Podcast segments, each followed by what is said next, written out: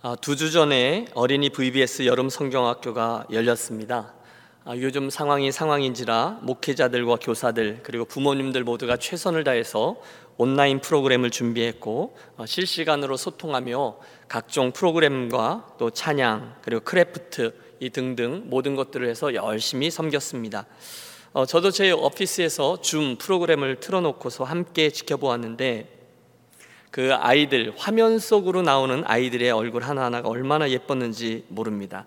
그런데 물끄러미 그 아이들을 쳐다보는데 순간 제 안에 의식이 이동한 거죠.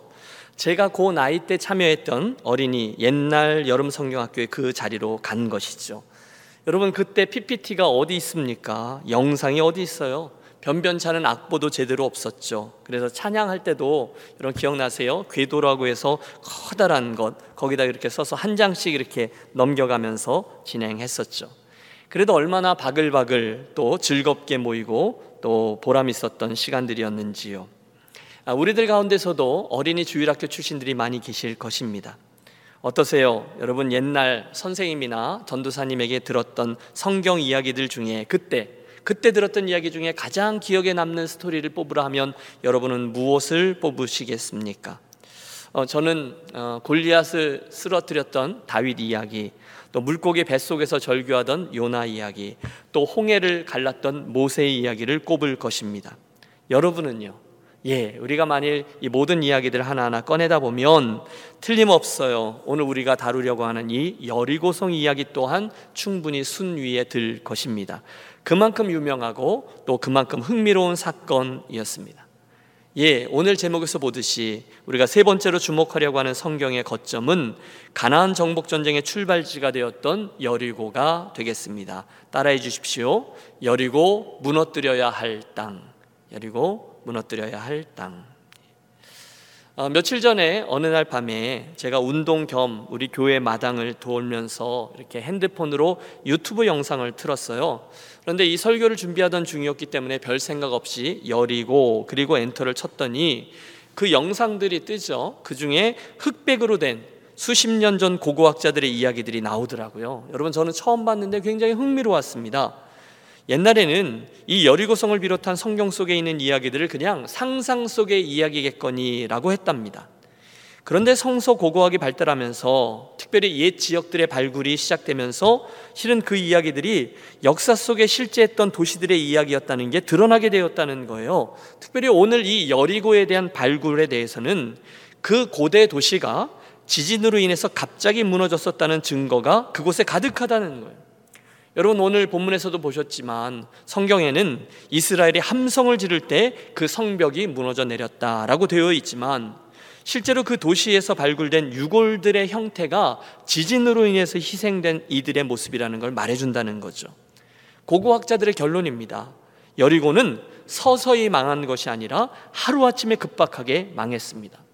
가장 분명한 증거가 그 땅에 묻혀 있던 집들에게서 나온 수많은 곡식들이라는 거죠. 여러분, 만약에 그 여리고가 다른 도시들처럼 전쟁 속에서 포위되어 있다가 그래서 오랫동안 전쟁하다가 망하게 놓은 도시였다면 집집마다 그렇게 넉넉한 곡식들이 남아 있을 리가 없다는 거죠. 그냥 갑자기 하루아침에 망한 거예요. 그리고 신기한 건 전쟁을 하면 약탈이 일어나야 돼요. 그럼 곡식들은 다 거두어져 가는 게 상식인데 여리고에는 타다만 곡식들이 집집마다 많이 있다는 거죠. 무엇일까요? 예. 성경에 나온 기록 기억하시죠? 하나님께서 여리고 있는 모든 것들을 하나도 취하지 말고 다 진멸하라 하셨기 때문입니다. 약탈하지 않은 거예요. 그냥 그 성을 점령하고 그 도시 전체를 불에 태우고 무너뜨리고 진멸했다는 것입니다. 여러분 그 고고학자들의 이야기 흥미롭지 않습니까? 자연스럽게 이제 우리들의 관심은 성경의 기록 성경에 나와 있는 여리고로 향합니다. 자, 드디어 지난 시간의 말씀에서 이어집니다. 광야의 그 40년의 시간이 맞춰지고 모세가 죽은 후에 여호수아와 함께 이스라엘 백성들은 새롭게 가나안 시대를 열기 시작합니다. 우리들에게 이번 설교를 이끄는 질문은 그것이죠. 그날 이스라엘 백성들과 하나님의 이야기는 그리고 그 여리고성을 거점으로 해서 일어났던 그 많은 이야기들은 오늘을 사는 우리들에게 무엇을 말씀해 주고 있습니까? 무슨 의미가 있습니까? 여러분 여리고 하면 우리는 그 정탐꾼들을 도와줬던 라합 이야기, 하루에 한 바퀴씩 그 성을 돌고 마지막 일곱 번째 날에는 일곱 바퀴를 돌았다는 이야기들을 먼저 떠올립니다. 그리고 하나님의 지시대로 그들이 함성을 질렀더니 성벽이 무너져 내린지라 이렇게 되어 있어요. 어, 옛날 그 열왕기 하 2장에 보면 여리고는 위치가 좋았다라는 표현이 나옵니다. 맞아요. 아마 고대 세계에서 교통의 요지였던 것 같아요. 그래서일까요? 여러분 여리고는 인류가 건설했던 가장 오래된 도시 중에 하나입니다. 학자들에 따르면 그 도시는 거의 만 년이나 되는 고대 도시였다는 거예요. 아직도 그곳에 가보면 가본 분들 계시죠? 엘리사 샘물이라고 되어 있어서 그 샘물의 분수대 벽에 The Oldest City of the World 그래서 세상에서 가장 오래된 도시라는 글귀가 새겨져 있습니다. 현재도 사람들이 여전히 여리고를 발굴하고 있는데요. 아래로 가면 갈수록 점점 더 오래된 유적들이 발굴되고 있습니다. 성벽터, 돌탑, 곡식 저장고, 주택, 돌계단 등등이 말입니다. 그 당시 사람들은 농사와 유목을 병행했는데 청동기 시대와 철기 시대를 거치면서 그 도시들이 여러 번 파괴되고 재건되고 파괴되고 재건되고 그런 기록들 아니 그런 흔적들이 남겨져 있습니다. 성경에 나오는 여리고는요. 우선 오늘의 본문인 이 여호수아의 정복 이야기 그리고 또 다윗 왕 시대에 그 옆에 있던 나라 암몬으로 보냈던 사신들 이야기 그리고 나중에 선지자 엘리야와 엘리사 시대에 그곳에 있었던 선지 학교, 신학교죠. 이야기 등등이 관련되어 있습니다.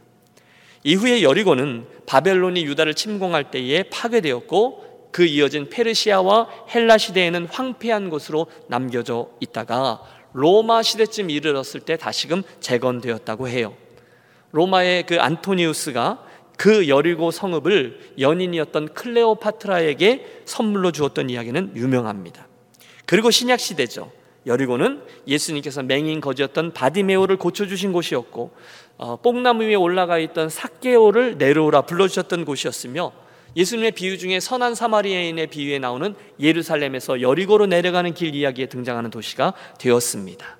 자, 이상을 염두에 두시고 오늘 고대 세계의 여리고 이야기로 들어가 보시죠.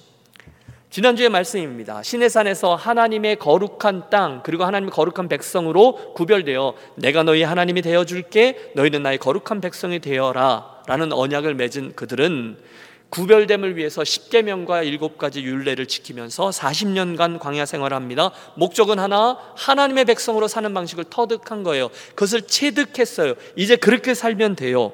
그리고 나서 출애굽기, 레위기, 민수기, 신명기가 맞춰지고 여호수아가 막 시작되려는 찰나입니다. 그날부터 그들은 가나안 땅에 들어서면서 엄청난 영적인 그리고 문화적인 민족적인 갈등을 겪게 되죠. 수많은 도전들이 있었어요. 그들과 전쟁을 피할 수가 없었어요.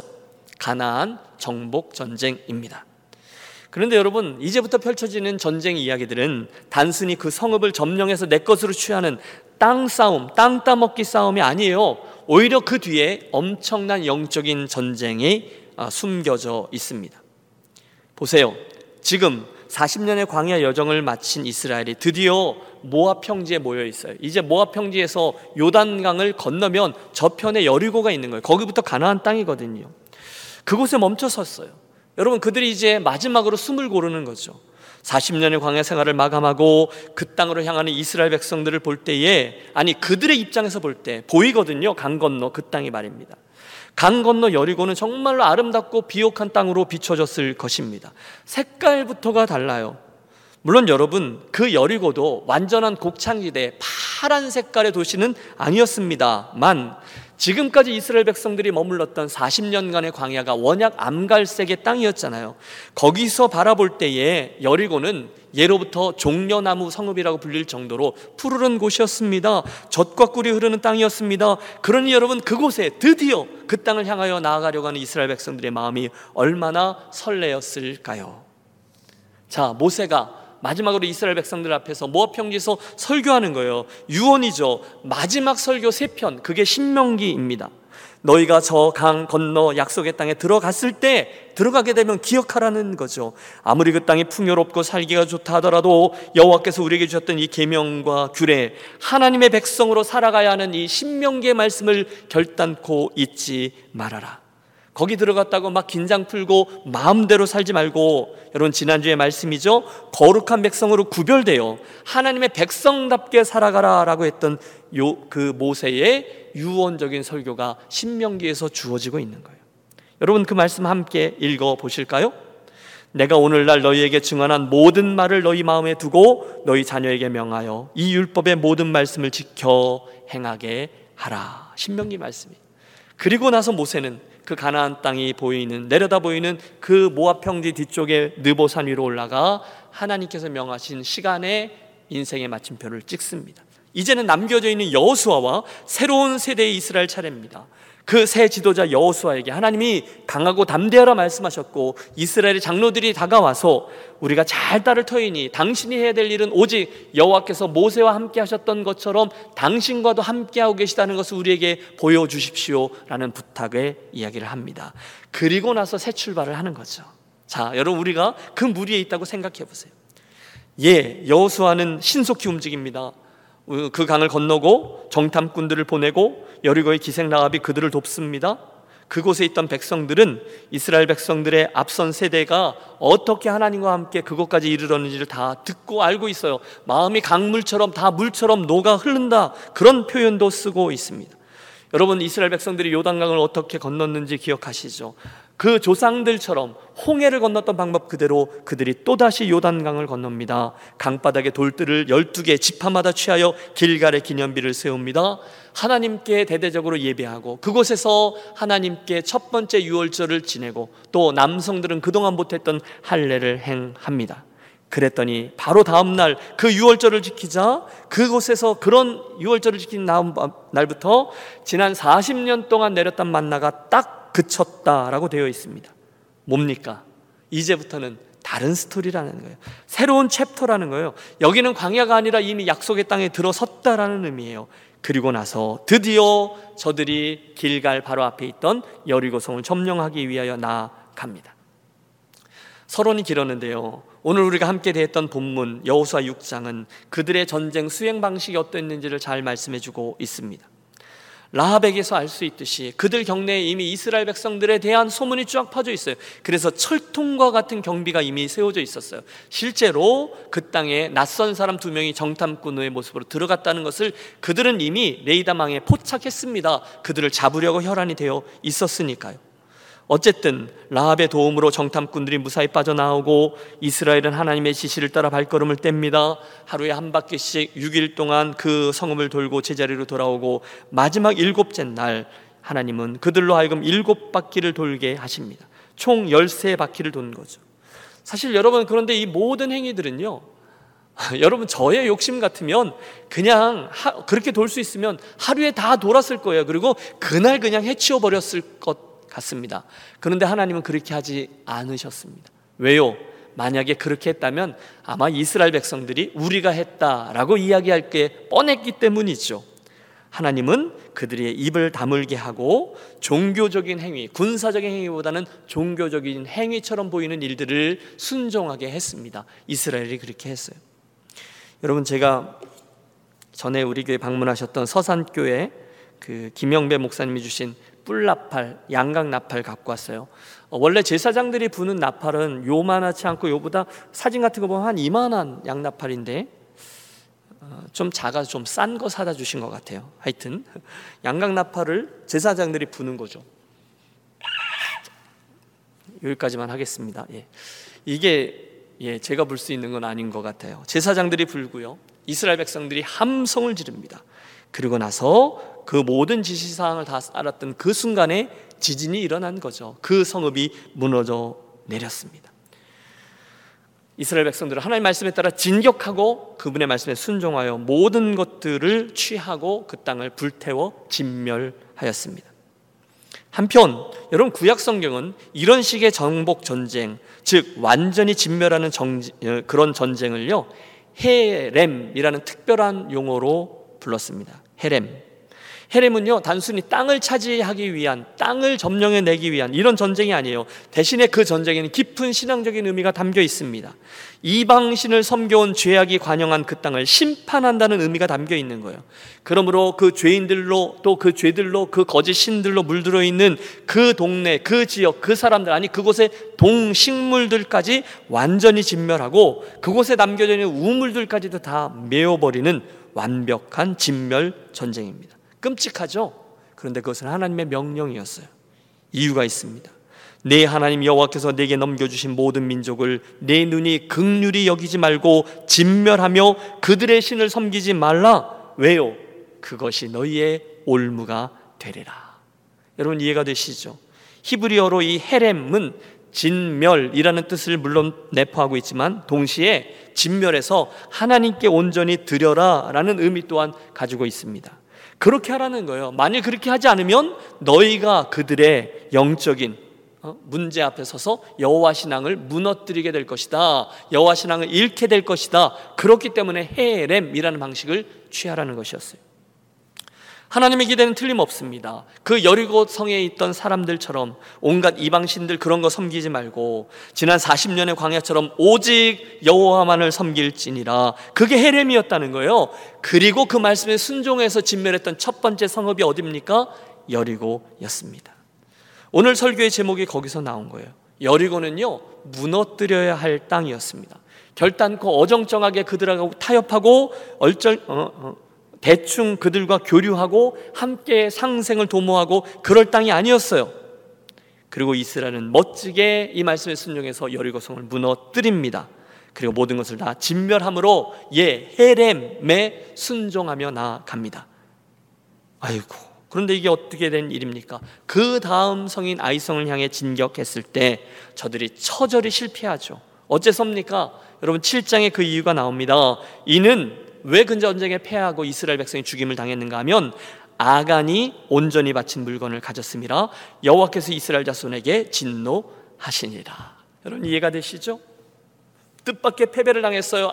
자그마한 아이성인데요. 많은 사람들이 죽었어요. 기가 막혔죠. 하나님 어떻게 이런 일이 있을 수 있습니까? 여호수아의 질문에 하나님 대답하십니다. 너희가 다른 거 말고 그 헤렘에 실패했기 때문이다. 아간의 범죄, 아간의 도둑질, 그래서 헤렘이 완전히 성립되지 않았다는 거죠. 하나님은 이스라엘 경내에 그 불경스러운 물건, 이방 제사들과 또 이방 신들과 관련되었던 그 부정한 땅에 있었던 물건들이 여전히 자려고 있다는 것을 용납하지 않으셨어요. 결국 스토리가 이어지죠. 온 이스라엘 회중들이 모이고 제비를 뽑습니다. 유다 지파가 뽑히고 세라 족속이 뽑히고 삽디 집안이 뽑히고 아간 가족이 뽑힙니다. 그제서야 하나님 주신 기회였는데 그가 끝까지 회개하지 않고 실토합니다. 여리고를 취할 때 몇 가지 감나가는 물건들을 욕심이 생겨서 제가 취하였나이다. 여러분 결국 아간과 그 가족들은 아골골짜기로 끌려가 죽음으로써 죄값을 치릅니다. 그리고 나서 다시 시도한 아이성 공격, 이번에 헤렘은 성공했습니다. 아하, 그렇군요. 오늘 저와 여러분이 새로운 시대 가나안 정복 전쟁을 시작할 때 있었던 이 이야기, 여리고 이야기를 통해서 배우려고 하는 점은 틀림없습니다. 따라해 주세요. 타협하지 않는 신앙. 타협하지 않은 신앙. 결국 여리고는요. 그들이 무너뜨려야 될 땅이었다는 것입니다. 자, 오늘도 이 여리고라는 중요한 새 시대를 여는 거점이거든요. 이곳을 중심으로 해서 세 가지 장면, 세 가지 중요한 주제들을 다루면서 은혜를 나누겠습니다. 가장 먼저 사랑 여러분 지금 이스라엘 백성들이 완전히 새로운 세대로 들어가고 있다는 새로운 시대로 들어가고 있다는 점을 유념하겠습니다. 말씀드렸죠? 지금 백발이 성성한 모세 할아버지가 그의 생애의 마지막 온 힘을 다해 열정적으로 토로하는 신명기의 설교를 들을 때 아마 이스라엘 백성들이 모압 평지에 이렇게 서 있고 어, 모세가 이스라엘 백성들을 향해서 이렇게 서 있지 않았을까요? 그러니까 그 모세의 뒤편으로 이스라엘 백성들 눈앞에 드디어 가나안 땅이 펼쳐져 있었을 것입니다. 그때 그들의 심정이 어땠을까요? 물론 아직은 안 가봐서 잘 몰라요.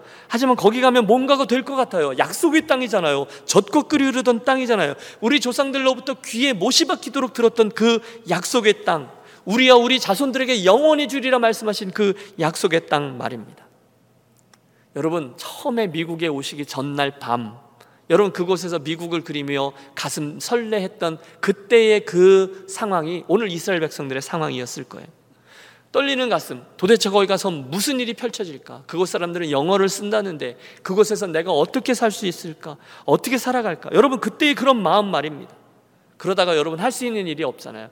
믿음이 있으셨던 분들은 기도했겠죠. 아, 몰라요. 하나님, 어떻게 좀 해주세요. 나의 인생 여기까지 인도해 주셨는데 앞길도 인도해 주시겠죠. 새로운 출발에 어메리칸 드림을 성취할 수 있게 인도해 주세요. 여러분, 그렇게 기대하지 않았을까요? 오늘 우리가 그날 이스라엘 백성들과 함께 서 있는 거예요. 이제 이 강만 넘으면, 이제 저곳으로만 들어가면, 뭐, 우리식으로 말하면, 이제 이 비행기 투모로우에 타면, 이 국경 심사대만 넘어 들어가면 새로운 세상인 거죠. 하지만 여러분 그러려면 그들은 반드시 이 강을 건너야 했습니다. 국경을 넘어야 돼요. 입국 심사대 가슴 떨리지만 그것을 통과해야 했어요.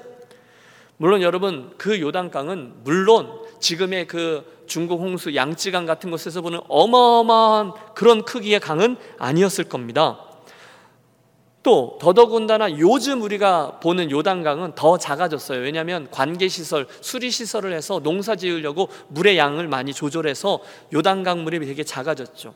하지만 그 당시에 그 요단강은 그 양쯔강 같이 크지는 않았지만 만만히 볼 강은 아니었다는 거예요. 특별히 성경 그때를 몸에 거두는 시기라고 힌트를 주고 있는데요. 몸에 거두는 시기는 강폭이 가장 넓고 수위도 가장 높을 때, 물이 가장 많을 때였습니다. 그 강을 건너야 했다는 거예요. 여러분 한 명 두 명이 건너는 게 아니에요. 200만 명이 되는 사람들이 걸어, 건너야 돼요. 수 킬로에 걸치는 그 긴 거리 어, 그 사람들의 그 사이즈를 생각해 보세요. 앞 사람이 건너고 몇 킬로가 지나야 마지막 사람이 건너게 되는 거죠. 여호수아 3장은 자세히 기록하고 있습니다. 여호수아가 방법을 이렇게 합니다. 맨 처음에 제사장이죠. 너희 제사장들아 너희들이 언약궤를 먼저 메고 나가면 그 뒤를 따라서 우리가 따라가겠다. 중요한 원리들이 있죠. 너무도 당연합니다. 제사장들이 언약궤를 메고 간다. 여호와 하나님을 앞세우는 거죠. 그분이 앞에 가고 그분의 임재가 우리들을 이끌고 우리가 그 뒤를 따라가는 것입니다. 여러분 우리 인생의 중요한 선택 지점들이 많이 있었어요. 여러분 무엇을 배우셨습니까? 여러분 앞으로도 저와 여러분 인생 여정에 수없이 많은 선택의 여정들이 있을 거예요. 어떻게 하시겠습니까? 경험을 믿으시겠어요? 상식적으로 상황들을 보고 판단하실 거예요? 그래서 될 만한 것만 하고 안 될 만한 건 아예 시도하지 않으시겠습니까? 그런데 여러분 이런 모든 상식을 뛰어넘는 것이 믿음이요 투신이라는 점을 우리 압니다. 그때 그분이 요즘의 현장으로 들려주는 말씀으로 무엇을 말씀하시니까 예 하고 믿음으로 그분을 선택하여 따라가는 것. 그때 앞세운 그분 때문에 우리들은 그분을 인도자 삼아서 갈 수 있다는 것. 오늘 본문이 분명히 예표하고 있습니다. 하나님을 앞세우고 그 뒤를 따라가는 거죠. 여러분, 남겨져 있는 저와 여러분의 인생 여정이 반드시 이 방식을 따라가는 인생들이 되시기를 축복합니다. 또 한 가지 여기에 따르다라는 말의 히브리어죠 할라크는 일반적으로 따라 이렇게 걸어가는 걸 의미해요. 하지만 성경 속에서 이 표현이 여호와의 언약이라는 개념과 함께 사용될 때에는 약속을 따라 행하다, 약속을 따라 걸어가다라는 의미를 갖는데요. 그러니까 그날 여호수아와 이스라엘 백성들이 맨 앞에 있는 제사장들이 맨 그 언약궤를 따라서 요단강을 건너는 행위는요. 그 건너는 행위 자체로 앞으로 우리가 이 여호와의 언약을 따라 지켜 행하며 살겠습니다라는 의미를 갖는다는 거예요. 굉장히 중요한 의미죠. 동시에 여호수아는요. 그 다음에요. 그분을 따라가지만 너희가 요단 물가에 이르거든 요단에 들어서라 이렇게 말합니다. 뭐 너무도 당연한 것 같지만 여러분 순서가 그렇지 않습니다. 요단강 앞에 서면 어떻게 되는지를 봐야 되는 거잖아요. 물이 여호와의 언약궤를 맸으니까 물이 어떻게 되는지를 봐야 되는 거잖아요. 그런데 물가에 이르거든 요단에 들어서라라고 바로 얘기합니다. 한국말 성경은 요단에 들어서라 이렇게 되어 있지만 히브리적 표현으로 바꾸면 요단강에 서라입니다. 요단강에 들어서라인데 서라는 거예요. 그 가운데 가서 서라는 거예요. 저는요 요단강 가 봤습니다. 어, 세례터 예수님이 세례를 주었던 아 예수님이 세례를 받았던 그 강, 그 세례터라고 만들어 놓은 거예요. 이쪽은 이스라엘이고 조 건너편은 그 요르단입니다. 그런데 애게게 물이 낮은 곳은 무릎, 높은 곳은 허리, 뭐 요 정도가 다인 강이었어요. 그러니까 저는 지금 같으면 제가 제사장이라면 그 정도는 순종할 수 있을 것 같아요. 그러나 성경의 기록은 그렇지 않죠. 몸에 꺼두는 시기라 제사장들이 이 거룩한 언약계를 메고 바로 순종하기는 쉽지 않았습니다. 흐르는 강, 넘치는 강물. 그러나 놀라운 것은 이스라엘 백성들이 40년간 훈련이 되어 있잖아요. 하나님의 말씀이니까 그곳에 발을 내 뻗어 강 안으로 들어가 한복판에 서게 된 것이죠. 여러분 우리들 믿음의 여정이 그런 것이죠. 그래 단순히 그분이 그렇게 말씀하시니까 이것을 주님께서 기뻐하시는 게 분명하니까 우리도 아니 그날의 이스라엘의 제사장들 그들의 백성들이 하나님의 말씀대로 순종하여 발을 내 뻗었습니다. 그리고 바로 그때 그래서 그렇게 요단강에 들어서자 성경 기록합니다.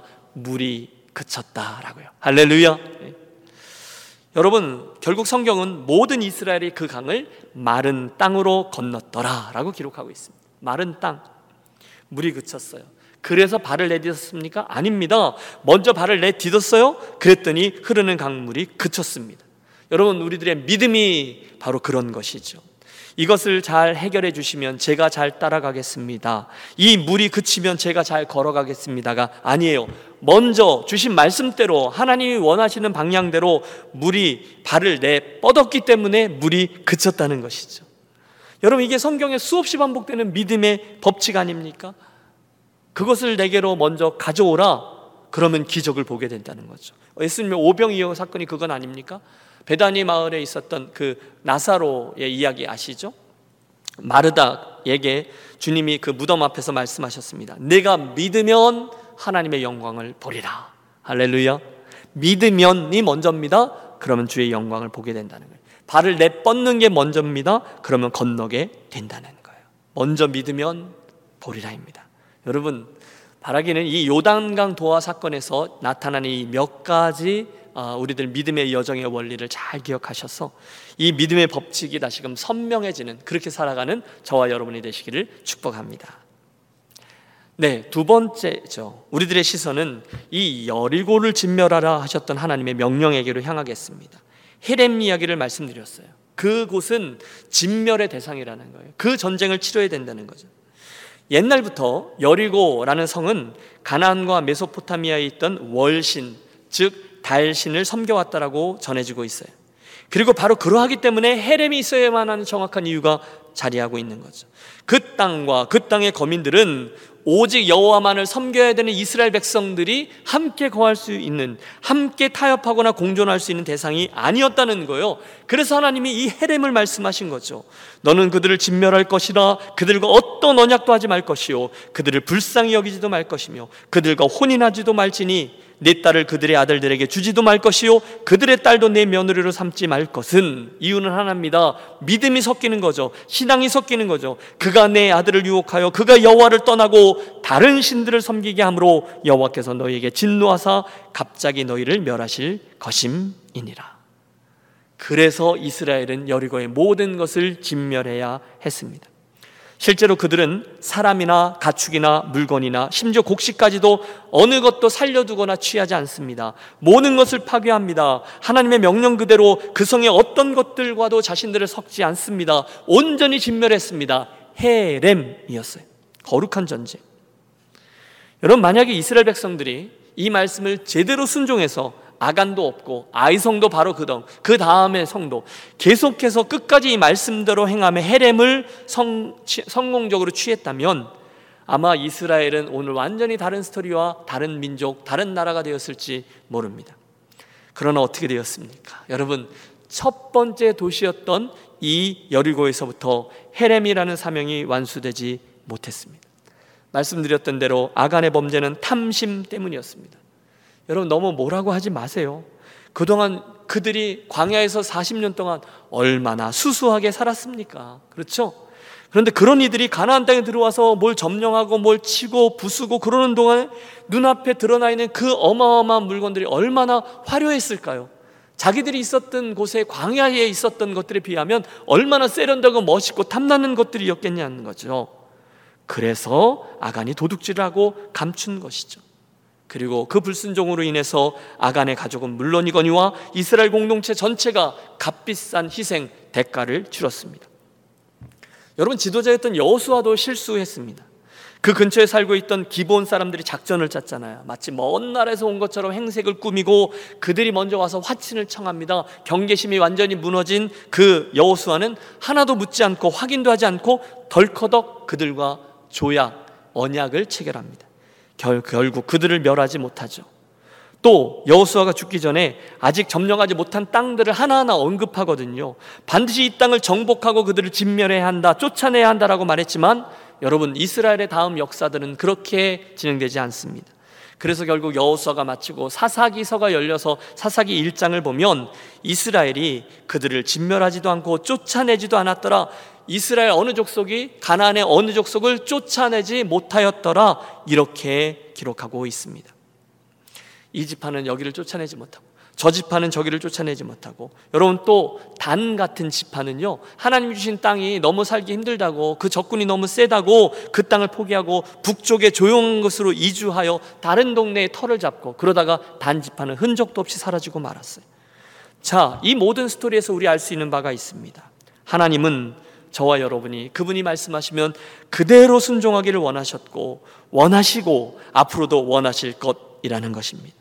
특별히 하나님은 우리들의 진리와 하나님에 대한 영적인 부분은 뒤섞이기를 원치 않으세요. 타협이 없어요. 공존이 아니에요. 진멸이어야 된다는 거예요. 지난 시간 하나님께서 신의 산에서 이스라엘을 거룩한 백성으로 구별해 주셨습니다. 그래서 십계명을 주신 거예요. 그래서 율례를 주신 거예요. 그런데 그 삶의 방식을 가지고 그 땅에 들어가 여리고성 사람들 어, 또 그곳에 있던 아이성 사람들 그 가나안에 있던 족속들과 그것들을 공존하고 타협을 해요. 아니요. 하나님이 원치 않습니다. 오직 나와 내 집은 여호와만을 섬기겠노라. 여호수아였죠. 그게 여리고성 앞에서 이스라엘 백성들과 함께 서 있는 우리들에게 있는 특별한 도전입니다. 두 번째 헤렘이라는 영적인 원리를 기억하십시오. 마지막 한 가지 우리가 이 여리고성이라는 거점에서 또 하나 주목해야 될 것은 아간의 범죄로 인하여 생겨난 그 아골골짝의 돌무더기에 관한 것입니다. 저는 이 이야기하는 것을 너무 즐거워합니다. 어, 슬픈 스토리예요. 그러나 영적인 진리를 나누는 것이죠. 말씀드렸다시피 가나안 첫 성이었던 여리고에서 그들이 아간으로 인해서 얻게 된 그 마음속 그리고 그 공동체적인 그런 트라우마 상처는 엄청난 것입니다. 여러분 생각해 보십시오. 이스라엘 백성들을 잃었어요 전쟁에서 그리고 아간이란 사람의 범죄 때문이란 알고 알고 그를 골짜기에서 돌로 쳐 죽였어요. 처참한 모습의 시신들로 변해 있는 그 가족들을 생각해 보십시오. 놀라운 것은요. 하나님께서 그 사건을 아간이라는 한 사람의 범죄로 보지 않으셨고 이스라엘 공동체의 전체의 죄악으로 보셨다는 것입니다. 이스라엘 백성들이 깜짝 놀랐어요. 결국 그들은 그 곳에서 아골골짜기에 돌 무더기, 돌로 된 시신들과 돌들이 엉켜져 있는 끔찍한 돌 무더기를 만들어야만 했습니다. 사실 얼마 전에 그들은 또 다른 돌 무더기를 만들었죠. 그것은 길갈에 쌓은 요단강 그길 뭐죠? 강 바닥에서 캐내온 12개의 돌들로 만들어진 돌무더기 기념비였습니다. 여러분 그 스토리에 아주 놀라운 감동적인 스토리가 나오고 있어요. 훗날에 너희 자손이 묻거든 하나님이 그렇게 말씀하셨습니다. 여러분 그 길갈에 돌 무더기가 있고 아골골짜기에 돌 무더기가 있어요. 그때 그 길갈에 있는 하나님의 목적은 그 기념비에 대한 목적은 이것이 너희에게 표징이 되리라 였습니다. 영원히 기념비가 되리라 였습니다. 하나님의 은혜를 기념하는 돌무더기였습니다. 그런데 아골골짜기에 있는 돌무더기는 웬걸요? 하나님의 징벌, 죄와 고통을 떠올리는 돌무더기였습니다. 성격은 달라요. 그러나 목적은 똑같아요. 사랑하는 여러분, 이스라엘 백성들이요. 길갈에 세워놓은 그 돌무더기, 그 기념비를 보면서 그들은 하나님의 사랑과 은혜를 기억했습니다. 하지만 곧 이어진 아골골짜기에 있는 돌무더기를 보면서는 하나님의 공의, 죄의 끔찍함을 기억했습니다. 여러분들의 삶은 어떻습니까? 여러분 지나온 인생의 여정 속에 또는 오늘 우리가 짓고 있는 돌무더기들은 어떤 것이 있습니까? 기억하십시오. 분명히 이 두 개는 하나님께서 이스라엘 백성들과 그리고 오늘의 영적 이스라엘인 우리들에게 보여주고자 하시는 하나님의 교육적인 의도, 시청각 교육 교재였습니다. 길갈의 기념비를 만들라 하실 때 그분 안에 담겨 있던 의도는 두 가지였죠. 먼저는 이것이 너에게 표징이 되리라. 하나님이 우리와 함께 해주셨어 라는 표징이에요. 그래서 그 기념비를 보면서 하나님 하면서 그분의 은혜와 감격, 그것을 기억하라는 거예요. 그게 기념비의 첫 번째 목적, 표징입니다. 여러분, 성경에 중요한 인물들이 있어요. 사도 바울 같은 이도 그런 게 있었어요. 어느 날 담배색 도상에서 하나님을 만나게 되죠. 어, 사울아, 사울아, 내가 어째 나를 핍박하느냐? 주여, 니시오니까 나는 내가 핍박하는 예수라. 그날 이후에 그는 그 만났던 정면 충돌했던 예수님 그, 그의 인생이 바뀌었던 이 사건을 절대로 잊지 않습니다. 어떻게 합니까? 예, 그의 인생에 나오는 굵직굵직한 사건들과 설교들마다 그는 반드시 그 담에색 도상에서의 주님 만났던 사건을 되뇌입니다. 자꾸 그것을 기억합니다. 왜요? 왜 기회만 있으면 그걸 간증하죠? 표징이기 때문에 그렇습니다. 분명합니다. 사도 바울이 힘들었을 때, 여러분 돌에 맞아 죽기 직전까지 갔을 때, 매 맞았을 때, 굶주렸을 때, 파선하였을 때, 그 사명의 부르심이 흔들릴 때마다, 의심이 생길 때마다, 고난의 자리가 어, 자리에 들어갈 때마다 그는 반드시 담에색 도상에서 자기가 만났던 예수 그리스도와의 사건을 기억했을 겁니다. 이게 길갈의 기념비라는 거죠. 자꾸 그때 그 일을 되새기는 거예요. 내가 전에는 회방자요, 전에는 내가 핍박자요, 내가 포행자였지만 도리어 극류를 입은 것은 그런 죄인 중에 괴수였던 나를 만나주는 예수 그리스도 하나님이 나를 어떻게 다루셨는지를 그가 곱씹고 또 곱씹습니다. 그게 뭐예요? 표징이에요. 그게 뭐예요? 길갈의 기념비입니다. 저에게도 그런 게 많아요. 사랑하는 여러분, 여러분에게도 있을 거예요. 여러분 인생에 하나님께서 그때 그때 주셨던 은혜들을 여러분에게 잘 정리해서 여러분 인생의 영적인 기념비로 삼으시기를 권합니다. 망각의 바다에다 빠뜨려 버리지 마세요. 그냥 어떻게 된 거지 그러지 마시고 때마다 그것을 기념하십시오. 맞아. 그때 하나님이 나를 추적해 주셨지. 맞아. 그때 하나님이 나를 만나 주셨지. 그때 하나님이 나에게 음성 들려 주셨지. 그때 하나님이 우리에게 이런 은혜를 주셨지. 바로 그 표징 바로 그것이 거울이 되어 여러분의 길갈이 되어 우리를 든든히 붙들어 줄 요단에서 취한 기념비인 것입니다. 그게 하나님의 첫 번째 의도예요. 두 번째 그 기념비 돌무더기의 의도는 따로 있습니다. 그것은 정확히 말씀하셨어요. 너희 후손들의 신앙 교육을 위해서라는 것입니다. 하나님 말씀하세요. 이스라엘 자손들에게 일러 가로되 후일에 너희 자손이 그 아비에게 묻기를 이 돌은 무슨 뜻이냐 하거든 너희는 자손에게 알게 하여 이르기를 그리고 쭉 설명해 주라는 거예요. 할아버지 여기 이 돌들이 뭐예요? 어, 무슨 의미가 있어요?